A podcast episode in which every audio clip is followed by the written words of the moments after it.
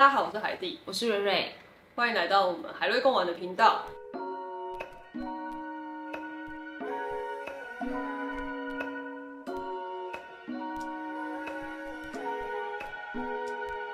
在开始之前，我们想先跟大家介绍一下为什么我成立的海瑞共玩。因为我是一名冲浪者，他是一位舞者。我们相识之后呢，发现不哲学都可以从这两件事情有一些人生启发。所以这频道里面就是都会分享很多有关是我们人生经验。然后跟我跳舞的是呃专长做很多不一样的体验，跟他冲浪跟他的人生结合之后，做了什么样不一样的人生体验，然后我们会在这个频道分享给大家。所以，我们今天要聊也是类似的话题，有关人生的经验的部分。为什么想聊这个？因为我们身边很多朋友很羡慕他是一位自由工作者，然后时间很自由的被安排，他自己决定要怎么，今天要去哪，明天要做什么，后天要干嘛。就是说的时间他都可以很弹性，然后也很多人问他到底在做什么，然后怎么样让他可以成为一名这样这么自由的工作的人，然后又可以过着自己很理想的生活，所以我们就想要做一集跟大家分享。这也是自由工作者吗？我我是那种可以妥善自己安排时间，但得要到点教课的人，但他不用，他就是那种可以在家工作，就是大家很羡慕的可以在家工作的人。所以我们就针对今天的主题整理了几个问题，想要问你这样子。那我们就针对今天的主题，然后整理了几个问题，然后想要做一个小小的访问，这样。那第一个就是你，你是什么时候开始成为自由工作者的？那是什么原因促使你做这样的决定？好，就是我仔细回想一下，我大概是在二零一四年，因那个时候因为父亲过世，然后心里就在想说，人生一定是这样嘛？学生毕业后就开始投入工作，投入关系。那因为我父亲他就是一个比较在事业心比较强的人。在事业上也非常杰出，但后来他就是有生病的问题，所以我就开始思考这件事情。我觉得思考说，这么努力，这么的付出在一个事业上面，然后也获得了成功，可是后面却花很多力气在医疗上面。那这样的一生中，我们到底有多少人想过自己真正要的是什么？就当时就有很多这种疑惑。虽然说当时的工作其实是不错的，那一个月的薪资不错的时候，也可以领到七八万。刚好那时候父亲也过世，我也就忽然觉得好像不用再去满足别人的期待，我就给自己一个很自由的时间，然后去澳洲玩了几个月的时间。在澳洲当地的很多启发是，他们相较于台湾人呢，工作不是人生的主要目标，他们的工时比较。比较短，然后下班后也很注重下班后的休闲，运动的风气也很好，在路边都会看到有在运动，就下班的时间，就是他们的健身，其实在公园都可以看到这样。那当然，因为我那时候是住在海边的，所以我确定是不是整个澳洲全部都是这个这个风气这样。当时就是有认识很多朋友，就是因为这个因素，很想要长期待在澳洲，但是我对澳洲就好像没有那一种要在这里，可能地缘关系吧，就是没有没有那个感觉。所以我当时就许了一个愿，就是我要回台湾过澳洲生活。那你的启发是来自于你的父亲？大部分是啊。所以因为爸爸的工作的状态，然后小可能看他工作的样子，然后知道他可能生病之后有一些什么样的心路历程可以分享。除了工作以外，心里面对于这件事情来的感受，就是会觉得一个人好像努力很多很多，然后他在事业上也很成功，但是他没有把情绪啊，没有倾听自己声音之类这些东西去整理好，好像就是会变成一种压力。那压力可能通常就是生病的来源嘛。所以生病这件事情，我不一样看。法就是我很相信它是情绪造成的，嗯，因为当时我父亲在生病的时候，我也去看了很多的书籍，包括比较理性的、比较医疗面的，那另外一面就是比较心里面的。那成为自由工作者之前，你做过什么样的工作？然后以及这些工作如何帮助你成为自由工作者？我做超多奇怪的工作，大部分都在学生打工的时候，因为。那时候大学真的念超久的，就是当研究所才念的。是有就是有去百货公司啊卖一些饰品啊、手表啊，然后也有去做过行政。那主要这些打工，我觉得都在尝试，就是尝试我真的喜欢什么，然后有哪些东西是有兴趣的。主要在毕业之后在旅行社当业务。那大学毕业后就是不一样，就是在在打工，就去旅行社当业务这样。那我就是比较会喜欢尝试不一样的工作。那我刚刚就有说过，我很喜欢去做不同的尝。试也发现了自己很多是三分钟热度，就是可能做一下就觉得哎、好像不喜欢，就很快就会发现说好像不是我要的。那后来啊，我就有别人教我一句话，就是专注去发现你想要的跟你喜欢的事。然后我就开始发现说，专注在比较喜欢的事情上面比较容易行动。可是我以上说的这些啊，就是必须要开始去行动，然后去尝试。因为很多人可能会觉得用想的，我觉得好像不喜欢，我觉得好像很难。但其实呢，用想的你不会知道你是怎么做的。那你要做了之后，你才会有这个深刻的体验，才会知道说到底可不可以做这件事情。如果想问我说，我不想做什么，想要做什么，可是我就觉得想要做什么都很好，可是想要看到你有行动。那我当时有一个比较大的启发，就是我在旅行社当业务的时候，很受当时老板的影响。他带给我很多的启发，印象最深刻的一件事情，就是这位老板跟我说，其实大家都是差不多的，你只要比别人用心一点，就会很容易成功。那这句话就帮助我很多，我到现在还是会以这句话来激励自己。觉得创业就有点像这样，你只需要比别人用心一点点，在市场上看到一点点别人没有在做的东西，而你去做了，就很容易作为一个别人没有做过的事，然后去让别人看到你这样。所以刚听你分享，你是一个很爱尝试新东西的个性嘛？对，就是喜欢尝试新东西，然后也真的去做。我觉得这件事情很好，就是很很鼓励大家去尝试。你从那么多尝试工作的过程当中，你怎么知道你要成为一名自由工作者？其实理由就是不想要早上起床去上班，就是没有啊，就是刚刚所有的父亲过世一些启发，都会觉得人生一定有别的方法可也可以成功。可是到头来，其实成功就是一个框架，对，而是你要。怎么去快乐的、开心的去过你现在的生活，然后去喜欢你现在的工作，去喜欢你现在的关系。你你是怎么如何发展一个自由工作者的工作？那这中间过程中有遇到什么样的困难？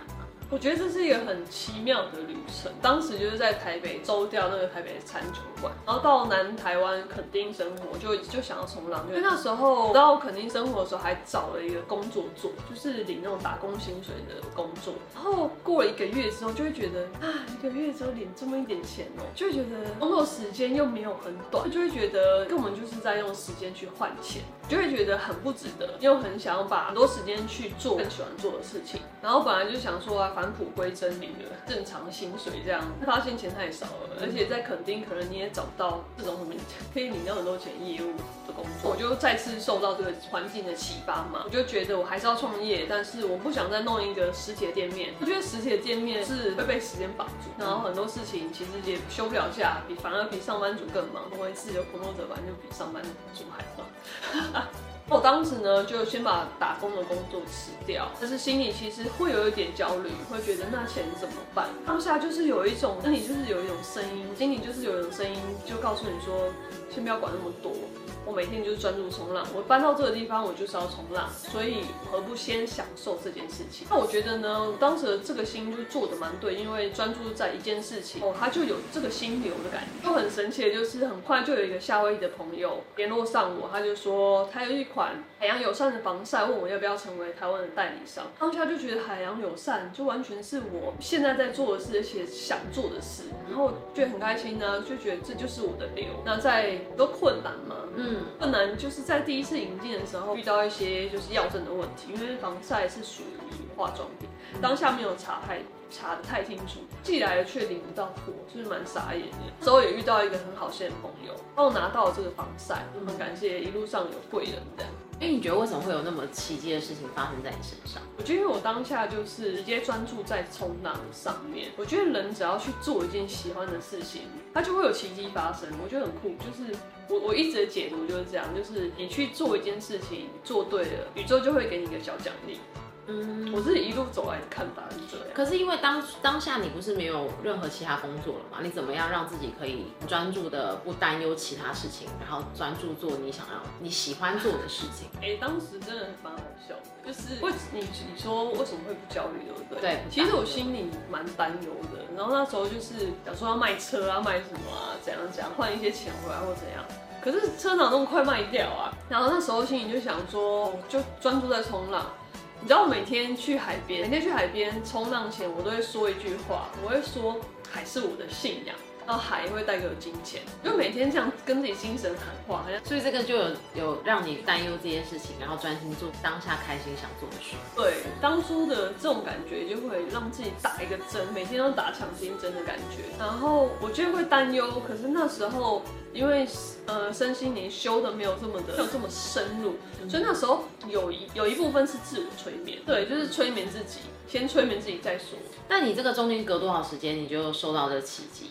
非常非常快，不到一个月的时间，我记得大概是两个礼拜。就收到了这个东西。嗯，接下去我们问第四个问题，嗯，就是你是如何管理自己的时间和分配你的工作量，然后还有哪些经验可以或是技巧可以分享？就是刚进入要做自由工作者的人，我想给他们的经验。我觉得，呃，刚开始啊，刚开始当自由工作者的时候，我们都会觉得自由工作者到底哪里自由？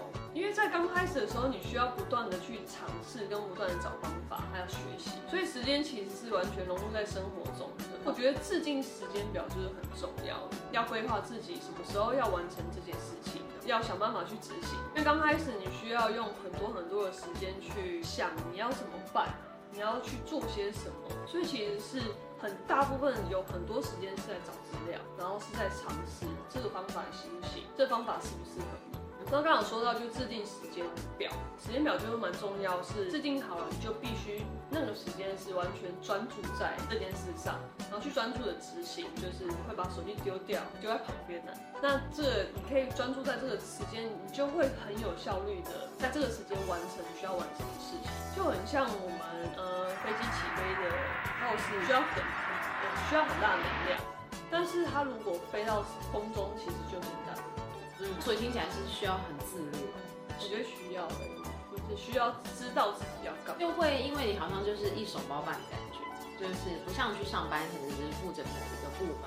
对，就是刚开始就是要手包办一件事情，仔细的去时间安排，因为有些人现，尤其是现在，我有些人也很常遇到问题，就是手机拿到，然后 IG 一滑，就是天就过。嗯，我觉得这个要真的要提醒自己。像我自己就会把 IG 藏在一个自己看不到的地方，就没有在桌面上，不会说一打开手机就是去打开想滑的东西这样。在一定程度上要限制自己。你开始发想的时候，你有你透过什么样方式方式去发想？是你开始在做防晒，就是你刚刚上面的的分享，你怎么样让自己完善这个品牌？呃，就是去看别人怎么做。所以刚开始就是找一个你想模仿的目标。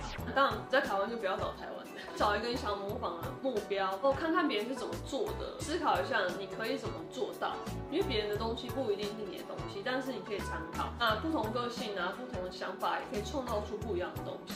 制定自己的时间表，跟制定一些一些想要被呃想要去模仿的对象，然后去去参考你要怎么执行。但是第六个问题就是自由工作者的工作是不是时常不太稳定？那你是怎么应对这个不稳定的状态？他一直就会觉得这个月赚到这个目标，达到目标，但就会担心下个月办。